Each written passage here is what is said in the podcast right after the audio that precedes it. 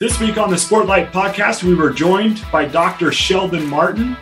He gave some insights on how sports could be used as a tool to aid in the development of young people. This is a podcast that could be shared with anyone who coaches youth sports. The insights that Dr. Martin gives us in this podcast will really help them to promote mental wellness and social development in their athletes. We hope you enjoy. Welcome to the Sportlight Podcast for parents, coaches, and athletes. The Sportlight refers to the time in an athlete's life when they have increased ability to affect the culture around them and the increased opportunity to learn life's lessons through sports. This podcast aims to help parents and coaches capitalize on their athletes' precious time in the Sportlight. The Sportlight Podcast is brought to you by Especially for Athletes program. Hey, Sheldon, how are you? Great. How are you? I'm doing so good. Thank you so much for being willing to join us again on the Sportlight podcast. You're always such a great asset to us, and we appreciate your expertise in mental health and wellness. And today uh, we have a discussion that we would like to bring you in on. You and I have had some discussions off camera, of course, but we get asked often to go train coaches like all the coaches at a park and recreation league for a city, for example, and to do some seminars with coaches. And we get opportunities to speak with them and parents very, very frequently. And a discussion that we had recently with Ella Balstead, BYU soccer player. Um, now she's gone on to do some things in her professional career, but I was talking to her. The, the context of it was why should we support women's sports? Uh, she's a great advocate for women's sports. And and what she said was that if we view sports as a tool to help people develop then why would we not want our young women to have that opportunity? I that was first of all that was super powerful comment for advocating for women's sports. But it, it got me thinking about sports as a tool to help with development which is a huge foundation for for our foundation and for what we do as an organization. But there are some things that if we are aware of that our youth and young adults are going through and we're aware of some of the stages of development some of the things happening in their life might even help us to use sports more effectively as a tool to help with their mental wellness and social development and so I just wanted to bring you on since you have such great expertise in those areas and talk about some of those stages of development, what our youth are going f- through, what our children are going through, and how sports can aid with them developing in those areas. Would you go through and, and talk to us about our youth, what they're going through, and how sports can help and aid in that development? Yes, absolutely in fact, I love that concept of using sports as a tool. Because if you think if sports, the only objective is to get a scholarship or to become a professional athlete, uh, that is too small of a percentage to even engage in the activity. There, there has to be something more, and I think that there is, and it really can be a tool to leverage healthy development. So, one framework that is often applied to human development is Erik Erikson's seven stages of psychosocial development. And when we when we look at this, uh, there's two stages probably that hit your audience, Shad, more uh, directly than others. And the first stage is between the ages of five and 13. And this framework has what's called a social crisis. It's it's one thing versus another, right? They feel this or they feel that. They they develop leaning one way or the other. Almost and, like a conflict that needs to be resolved, kind of. Yeah, yeah, uh, uh, uh, that's right. And it's not one experience is going to flip the switch either way, but it's kind of this general feeling that they develop in this stage. And five to 13 is industry versus inferiority. Uh, that's the first one. The second one, uh, the most broad range of being about 13 to 21, is identity versus role confusion. Now, maybe we go through those kind of separately just real quickly, because I think there are real practical things that coaches and parents can do to leverage and, and use sports to develop healthily So maybe we start with industry and, and inferiority, five to 13. Yeah, first turn that one into English for us. well, I will do. Uh, meaning, there's a question, and here's the question. Here's the crisis. Here's the conflict. Is does a child? How do they respond to? Am I able and be good at, at something, or do I feel that I'm bad at things? Now, not not bad as a person, but can I can I accomplish tasks or or can I not?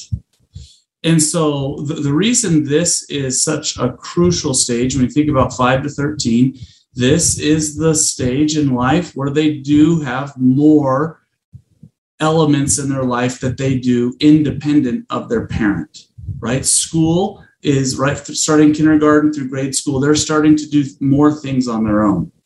And if they're able to accomplish and feel that they can accomplish and kind of navigate their world, they feel industrious. If they start to feel that I cannot move forward in, in these elements that I keep being given, they feel inferior and that they're not going to be able to um, kind of meet the tasks of the day. So that's the tension going on. Am I industrious? Can I do stuff on my own?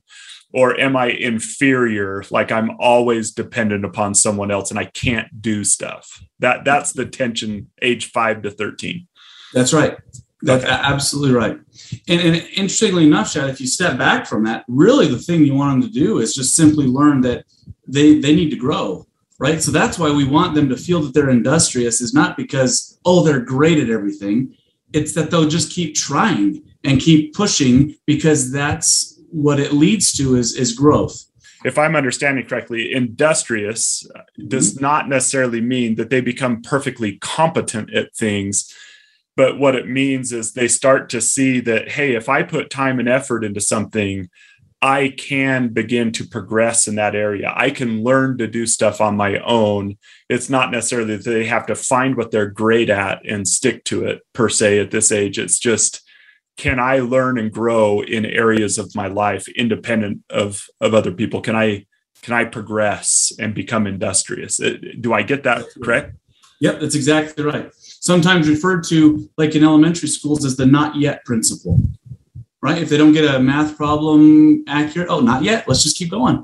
Oh, great job, great effort. Let's keep going. Right? If, if they start to feel like, okay, when I stick with it, I see success, that is a it's very positive. And success means they can see growth or improvement, not achievement. Right. So, so it's not the outcome, it's the process, as we've talked about in previous podcasts, that it's not we aren't talking about they need to get to a certain level and then okay i'm industrious industrious means i i'm learning the process of growth that's right that's exactly right Awesome. So as we move in then, and mm-hmm. sports is a tool, one of the many tools. I mean, there's school, there's uh, you know, there's a lot of different social constructs, sports being one. So so if a coach is saying, okay, I not only want to teach my kids baseball or volleyball or soccer or whatever, but I want to help aid in development. I want sports to be a tool to help them with their mental wellness and social development. What are some ways sports could be used in this stage, the industry versus inferiority stage, to help them develop in a healthy way? One is I would I would compliment as often as possible the positive things they are doing, not made up, but the real positive things they're doing, even if the achievement is not exactly what they were hoping for. Let me give you an example, especially in practice, by the way, right? Especially you have every opportunity. You use baseball as an example. So uh, a young person is working on ground balls. Uh, they you might have told them, hey, you've got to keep your you know your, your, your butt down and your glove to get down. So even if the ball is you know going right through their legs, but if they've if they've worked at doing that, it, it's a lot better to be able to lead with, hey, great job, like you are getting your butt down, like we talked about, awesome. Now listen, that one that one kind of just went right through the legs. It's going to happen. Keep doing what you're doing. Keep your eye on the ball, right? Mm-hmm. So so there's this element that we could still build in, like you are growing. This is really good. That's one thing I would do as a coach or a parent. If you ask them to do something, especially something simple, compliment them on doing that thing, even if the achievement is not uh, what what they're expecting. You're having them do that. For example, with your example, keep your butt down and and your glove on the ground. You know, they're doing that. The outcome you eventually hope is that they'll successfully field a ground ball and throw it first and get the guy out and or the girl mm-hmm. out there in softball and they may not be there yet. They may just be getting their butt down and haven't reached the ultimate outcome for that, but compliment the process like, great job, great job keeping your butt down. Don't get discouraged. You're doing awesome. You're going to get this. That mm-hmm. kind of encouragement instead of always focused on the outcome would would be healthy for development. Yeah, it'd be extremely healthy for development. And as adults listening to your podcast, we also know that's the greatest way to coach or to parent because everyone is going to miss a ground ball. We already know that. That's the starting point. There, no one is going to be 100% competent in all those things. So if that's the starting point, then really what we want them to do is to make growth in the areas that they're working on and to keep at it. Right? I mean, that's the only thing we we, we can do because we know that when they do that over a sustained period of time they'll also get better at the at the task right and so it, it both leads to them becoming a better athlete but also to healthier development so that's both awesome. are extremely important yeah that's awesome i i think of i mean right now my daughter clara is learning tennis mm-hmm. um, she decided she wanted to learn tennis and i find myself so there's this sometimes we battle against these different outcomes. There's this tendency at her age to just getting the ball over the net mm-hmm. is okay, you did it. You got the ball over the net. What that creates is actually where you just kind of lob the ball over the net. You know what I mean? The ball comes and you can hit it and it lobs over the net. The problem with that is eventually, if that's the way you play tennis, uh, you play anyone good and they're just going to pound it back at you and, and you're going to lose the point. So, so she has to learn, start from down low and come up over the ball and the spin to put on the ball. Now, in doing that, the irony is right now she gets way more balls in if she would just lob it over the net.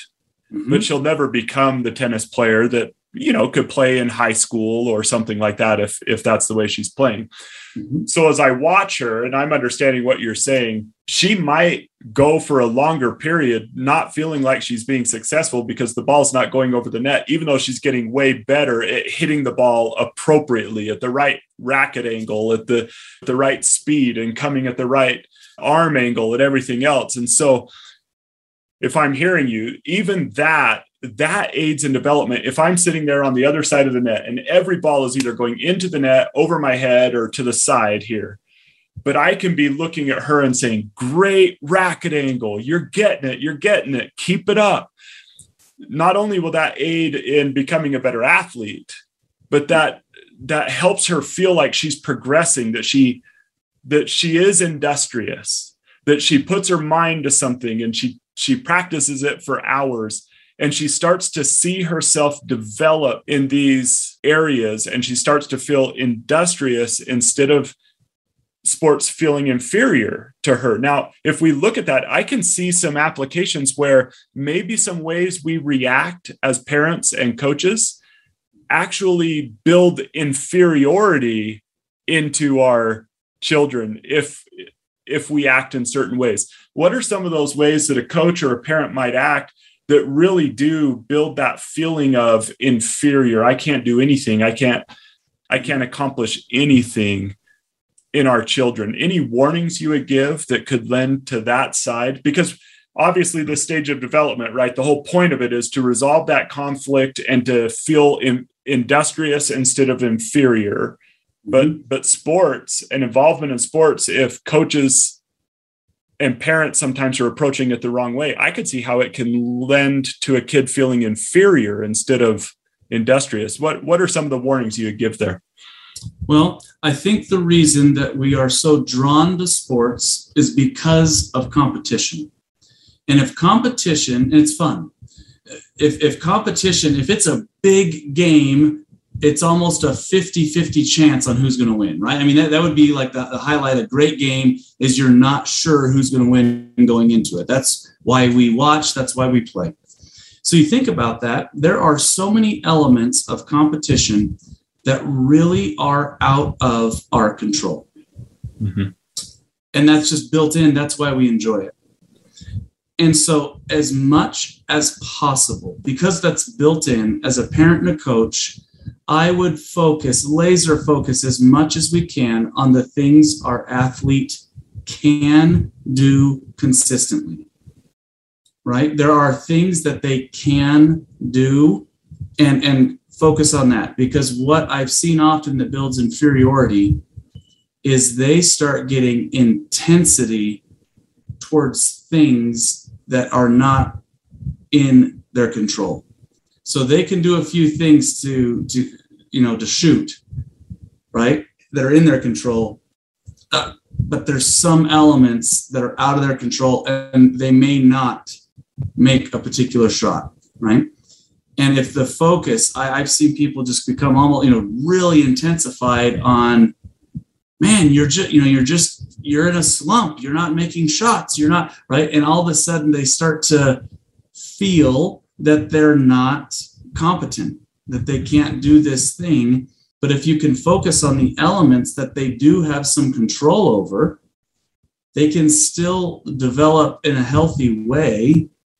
Uh, again, removing it from achievement. So that's one uh, real gutter I would avoid is don't give a ton of feedback on the elements that that are the reasons we watch sports. It, you know, it could have gone either way. Yeah. Um, and and we see that a lot. Yeah, and one of those may even be the outcome of the game, right? If everything, or the outcome of the at bat, or the outcome of the shot, or mm-hmm. sometimes we've talked in previous podcasts that focusing on on outcomes instead of the process mm-hmm. could be one way that we could contribute to our the youth we coach or our own children feeling inferior because we begin to focus on things that are not within their control that other team sometimes is just better that person is just bigger faster stronger and so or we hit the ball really hard right at the shortstop right I mean, that just happens, right? That's why we love sports. Right. And so when we focus on those things, outcomes, and let's say there's always those kids in every league that are going to play on a team that don't win a game or that win very few games. So focusing on outcomes like, well, you lost again. Well, you lost again. Or or a kid who's trying wrestling for the first time. They just go out and they just they are not winning and if we're hyper focused on winning, then and that's all we're talking about with our with our athlete, then they begin to feel inferior because everyone's just kicking my butt on the wrestling mat instead of feeling industrious for learning, man, you are getting so much better at that. You are getting so much stronger. You are lasting so much longer into the match. And and so those are focusing on process builds industry, focusing on outcome or things that aren't always within their control, that can build inferiority into into a youth. Absolutely. So one maybe other concrete suggestion. So every coach, every parent, they're going to have them do like conditioning, right? There's going to be some type of running or we're going to do that. So build in a very simple task within your conditioning that is associated with the sport that you're playing. And it's fine to compliment every single player, right? So you might have them for running, you might have them run to first base and, and practice, you know, where you want them to hit on the bag and, and you know, where they want them to turn so they don't go into fair territory, they stay foul. Great. Here's an element where you can compliment every player on your team could learn that task and and, and you're just the, the real objective is you want them to, to run but the second objective is you can compliment and every single person, like, hey, you got it, you got it, you got it, you got it, right? You could choose a rule at the end of practice. Hey, guys, do you know what to do in this situation? Or you could choose a play. Hey, who knows? Great. Do you know that? Do you know that? You could validate, you could go through every single player. Awesome. Well done. We've got it. it re that reinforcement is going to make them develop better. It'll make your team better. Uh, I think it'll give them some confidence. And it's okay to choose things that you know they already know and just highlight it so that they gain some confidence. Awesome. I love that idea of using conditioning and building simple tasks into the conditioning to catch them winning mm-hmm. so that you can compliment and make them feel like they're they're growing, they're industrious, they're learning. That's awesome. That's a great suggestion. So would it be okay if we move to the next mm-hmm. stage mm-hmm. here that the teenage stage and and what changes what is the dilemma or the conflict in that stage? So the big question here is who am i right? Identity versus role confusion. We all could kind of smile a little bit when we think of ourselves as teenagers or maybe teenagers listening to your podcast. It's okay but we all had kind of this who am i? And we've seen teenagers one week oh i'm a they, they, they really label themselves right? Oh i'm, I'm a skater.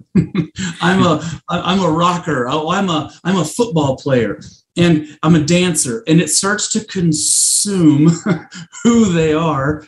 And then sometimes it can change the next week right? And and their clothing could change because of it. There's this uh, literal question of, of who am i? It is the only stage in development where peer and peer groups outside of their family rise to almost equal importance as their family.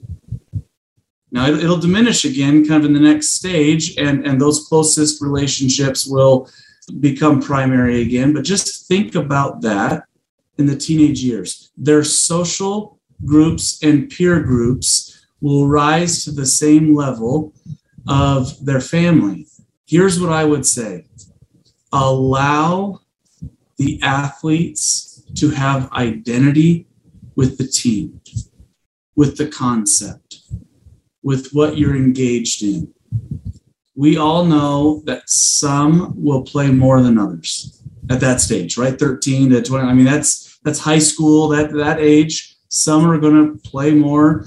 They'll start to see who's who might be good enough to play at the next level who's starting to recognize it's ending with high school or it's ending at this stage, that's okay. Let them form an identity with the team. Even if it feels like it's a little extreme for uh, an individual, meaning like, oh man, all they talk about is this thing, um, it's okay because what they're really connecting with is that they do fit in this world in organizations outside their family. Okay, so think about, I know I'm getting a little heavy psychology here, but think about it. That that's kind of what's happening is outside of their family group. Are there other groups that I'm going to be able to assimilate with? Am, am I going to be able to be part of the group outside of my family? So, what does uh, role confusion look like if if I understand you correctly, when we understand this tension between identity and role confusion, role confusion is kind of like, and we do have some youth who fit into this. Mm-hmm. I don't fit in anywhere. Yeah. Right. If they don't feel that they have an identity or that they can develop identity and connect with people, connect with groups, connect with those things, then they leave that stage having feeling as though they're going to have a hard time connecting with, combining with, collaborating with other people. And mm-hmm. that could lead to some difficulties in their life. If they, for example, I had a mom come up, and I've told this a few times in a bunch of presentations, but we had just given this presentation, and this mom came up to me after. She had tears rolling down her face. And she said, I think there's something missing from your presentation. And I said, Oh, please help us. What's what's missing? And she said, You're assuming that everyone who is on the teams that you're talking to are part of the team. And she said, My daughter made the drill team and she was really, really excited to be part of the drill team. My daughter's on the drill team, but she's not part of the drill team they haven't brought her in. So so here's this girl participating in drill at her high school, but she doesn't feel like she's developing the identity. I'm not part of this team. And if kids are feeling that way, the way this young lady felt, then they're feeling role confusion. They're feeling this I'm I can't connect. I'm not part. I'm not a valuable part. And so am I understanding that that tension correctly? Is that exactly what's going on there? And so you're going into if a coach knows that, what would be your concrete examples to help sports be a tool to develop identity instead of role confusion? And then what are some of those warnings that things we may even do on accident that create role confusion within a youth instead of identity? Mm-hmm. One thing is, as a coach, this is my personal opinion. Even at the high school level, that's extremely competitive. I, I think if you are someone that's coaching in, in that arena at this stage in life, uh, you have to be so conscious of this that you are making choices so that you are adding and promoting this development. Because when it goes bad, it can go very poorly. So here's some concrete things I could do. Uh, I would do. Um, one, uh, if there starts to be a separation of oh we're good and and we're they're bad and oh that, that, that talk, I would squash that as a coach as soon as possible. Meaning, we team mem- members are the good members of the team, and you guys are the bad members of the team. That's right. Okay. Like those types of things will negatively impact development in, in a pretty severe way sometimes. So here's what you do that culture can be built by a coach. Absolutely, it can be built by a coach. Let me tell you some examples I've heard over the years that I really love. I know a coach that had there, there was this this football team. There was this kid. He was funny. He was quirky, um, and he uh, he didn't play uh, a whole lot. And the coach literally, it was so cool. He's like, "Hey, he's our hype man."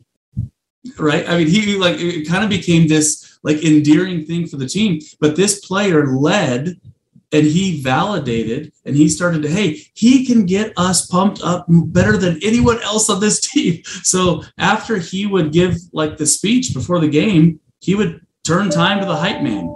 And and like he really did see value in it. But but this young man would come in and he loved being part of the team. And this role made him the team loved him and he's part of the team. Um, I've seen another coach who uh, had uh, on the football team a lineman that did not play very often.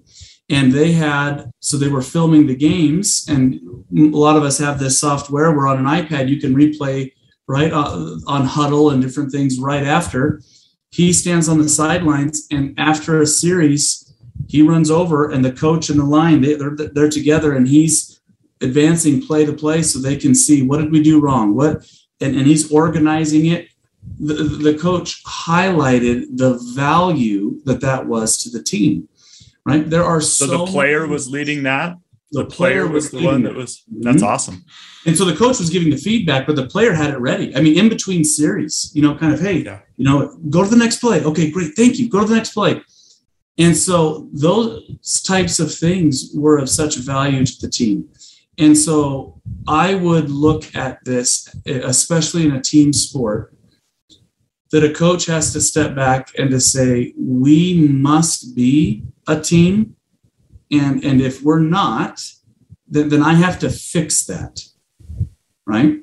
Because you see what happens right? We see in, a, in, in high schools the fun part of friends could live two miles apart and they have a dividing line and they have different high schools and how much they identify with their high school, with their team. Oh, the, you know, we do this, you do that. But they want to be a part of it. From the psychology standpoint, even if a youth doesn't recognize this, it's their first big dip the toe in the water of can I assimilate with groups outside of my home? Right? Think of how much of an impact that has in their future workplace. Can I can I go into a job? Can I can I fit in? Not meaning does everyone like me, but can I assimilate? Can I start to be part of this team or group? And make a valuable contribution to it not just be tolerated, right? But Right. I can go contribute. Yeah, a- absolutely. A- absolutely. I, I would, if, if coaches are uh, attuned to this, I think they can leverage assets for their teams in ways that they've never considered before. Um, you could have students videoing. You, you could have students who have a very specific task that they're going to do, and you let them know how valuable it is to you. Not like clean up the equipment type thing, right? But um, I've seen baseball coaches like, hey, watch the other team's signs. Like, just pay attention. I'm going to get involved in the game. I want you to watch their signs. Tell me if you pick up on patterns and be serious about it, mm-hmm. right? And be serious, like, value their opinion. I think those coaches that seek to find those ways are ones that are really building people more yeah, than just trying to win games. You know, Sheldon, you and I both had an opportunity to play for Gary Phelps. Mm-hmm. Our high school gym is now named after him, the Phelps Field House. Yeah. I don't know if you remember this, but one of the things that he would do, I'm sure you do, Friday nights, we had a game. We would all get together at Coach Phelps's house. We were allowed to bring friends. We would watch the tape. Miss Phelps would make us those fresh squeezed lemonades. We were all part of it. And pepper bellies. But yeah. Yeah. We would karaoke sometimes, you know, and when I remember those, it wasn't okay, the stars sit here, you know, those who don't play sit here. It was we were we were one and we all felt part of that team. He had a real gift for that. I think of Ernie Johnson in just our last podcast when he talked about adopting a child from Romania who had muscular dystrophy. And a coach came to him and said, I want him to be part of my team because he can teach two things to my team. The first one is maximum effort because it takes maximum effort for him to even move any part of his body. And I want that to be a constant example to my team. And the second one is to live for others. And this kid would always say, I love you too you know, mm-hmm. and and he could say very few words, and he could, but but a coach saw in this kid in a wheelchair a a kid who can make a huge contribution.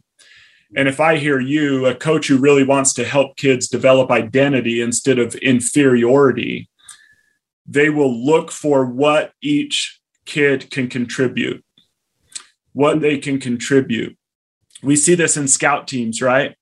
Mm-hmm. We hear it coming out of colleges. We have the best scout team quarterback that has prepared us for these games. No one knows the guy's name, you know, but but you can see in that a coach who is recognizing a role, who's helping a an athlete have an identity on the team, who's recognizing the valuable contribution they make. Even those guys on the bench, Coach Meacham, who was on with us, a high school basketball coach, used to play for University of Utah.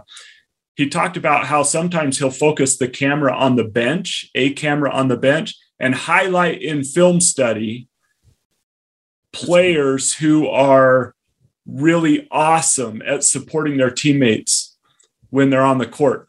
All of these things help create identity and help them to feel that they can contribute to whatever whatever system they're part of as they move forward in their life so so let me hit you with this maybe we've touched on it a little bit but i'm sure no coach does it on purpose or no parent does it on purpose but have you seen some things that happen in sports that may contribute more to a feeling of role confusion where they just feel like I don't fit in anywhere. What what are some ways that sports might help a kid feel that way?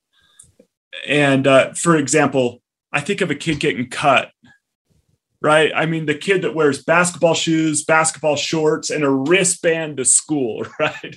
And like look at the part, dribbling a basketball, and then he he goes or she goes and gets cut from their basketball team. Um, and coaches, I know that's one of the hardest things they deal with is having to cut kids.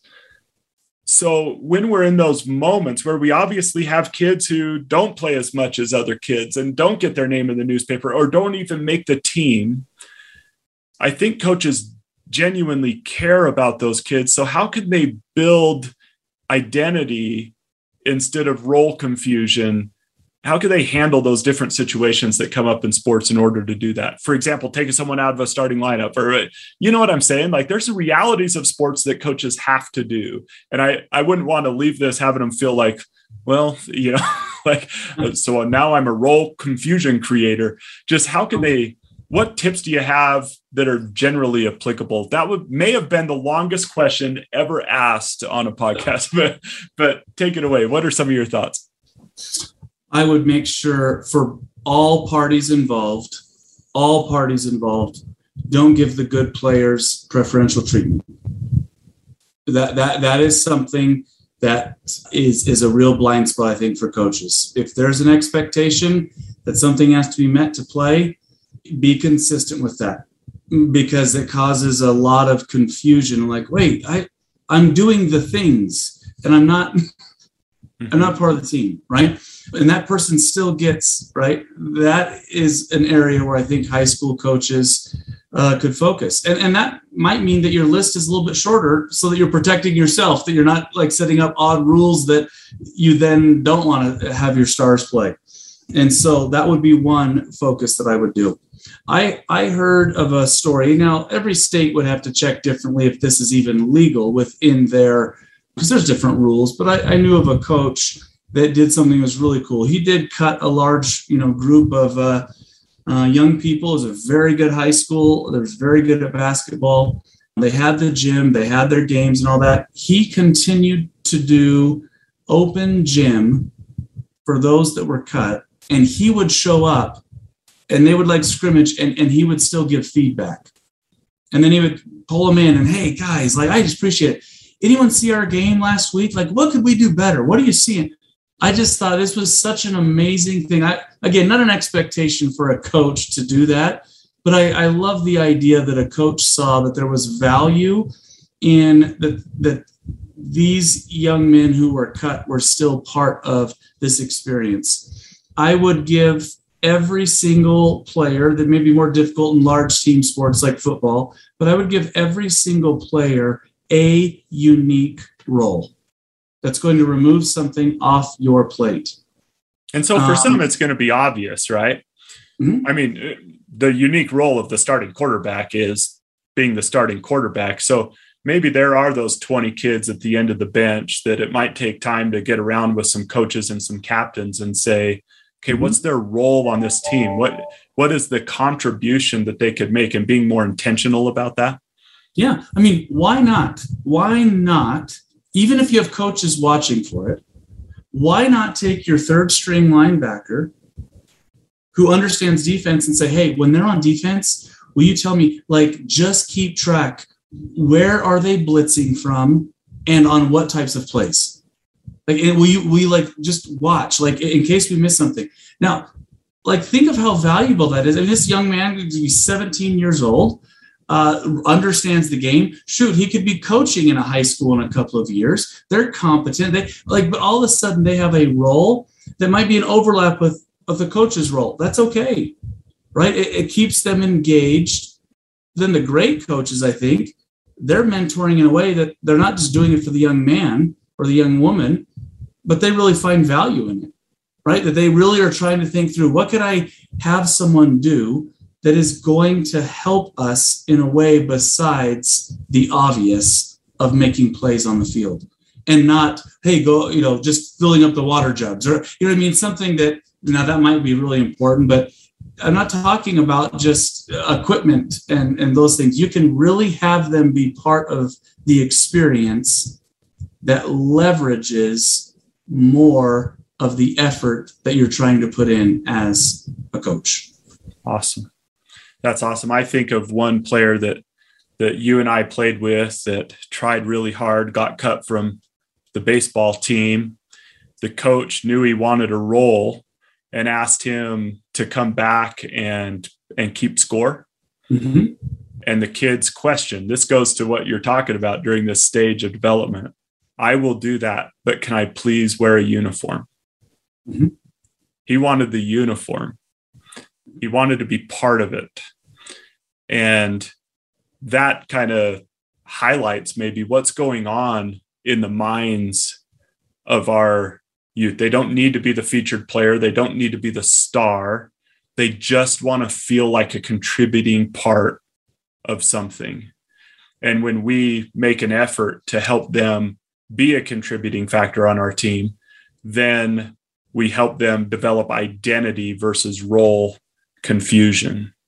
And there's going to be kids who are super eclectic, right? That try swimming one year, and then the next year they're going to try football, and then the next year I think I'll try tennis, and now now that didn't work out, I'll try golf. But if at each of those stops they feel like they're assimilated onto a team, even if they're the last member on that team, they're still developing identity and realizing I can connect with other people, I can make a contribution, even if my contribution is humor on the bus. We've both played with we've both played with players that didn't play much but you get on the bus and that's when they shine. Sometimes you got them in trouble you know or whatever but but that's when these players shine is just the humor and the lightness that they could bring that is a role on a team like that is that can help them create identity it doesn't always just have to happen on the court, on the field, or whatever. Yeah. Think have a coach think through this. Does your best player have to lead the stretches? Okay. Probably not. What is the willingness of the person who doesn't play as often? Okay. What would the impact then be if a coach said, Hey, I've asked so and so, he is going or she is going to lead our warm up. Um, when they are leading the warm up, it is as if I'm leading the warm up. They are in charge. Okay, got it? Yeah, great. Weight room routines, right? I mean, there, there are so many things we just do in sports, and what do we often do is just kind of give it to the best players. They're in charge. Oh, they're the cap. People can lead in a lot of different ways. People can be part in a lot of different ways. You think of how much off field, off game activity there is on a team sport. You, you could have every single person doing something. It's valuable. It takes it off your plate. And that person who might be given an opportunity who uh, wouldn't doesn't get as much playing time probably is going to take that seriously. And if you're serious about it as a coach it's going to help your team. It's going to relieve something from you as a coach. It's going to help your entire team develop. I, I think looking at it that way uh, could be very helpful. That's awesome because a lot of times i mean in any organization right when you have a person who does everything mm-hmm. they might be the most competent but when you have 30 things that you're doing um, you can only give one 30th effort to that thing right? Because you have so many other things. Whereas someone who maybe doesn't have the same capacity as another individual but could put their whole heart and soul into into one item they'll they'll do it better.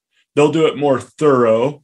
They'll do it more enthusiastically than someone who's who's divided 30 different ways and so you might even increase the effectiveness of everything that you're doing in addition to giving an athlete an identity on your team and and using sport sports as a tool to help them in that stage of development so Sheldon, thank you. Thank you. That was super, super helpful.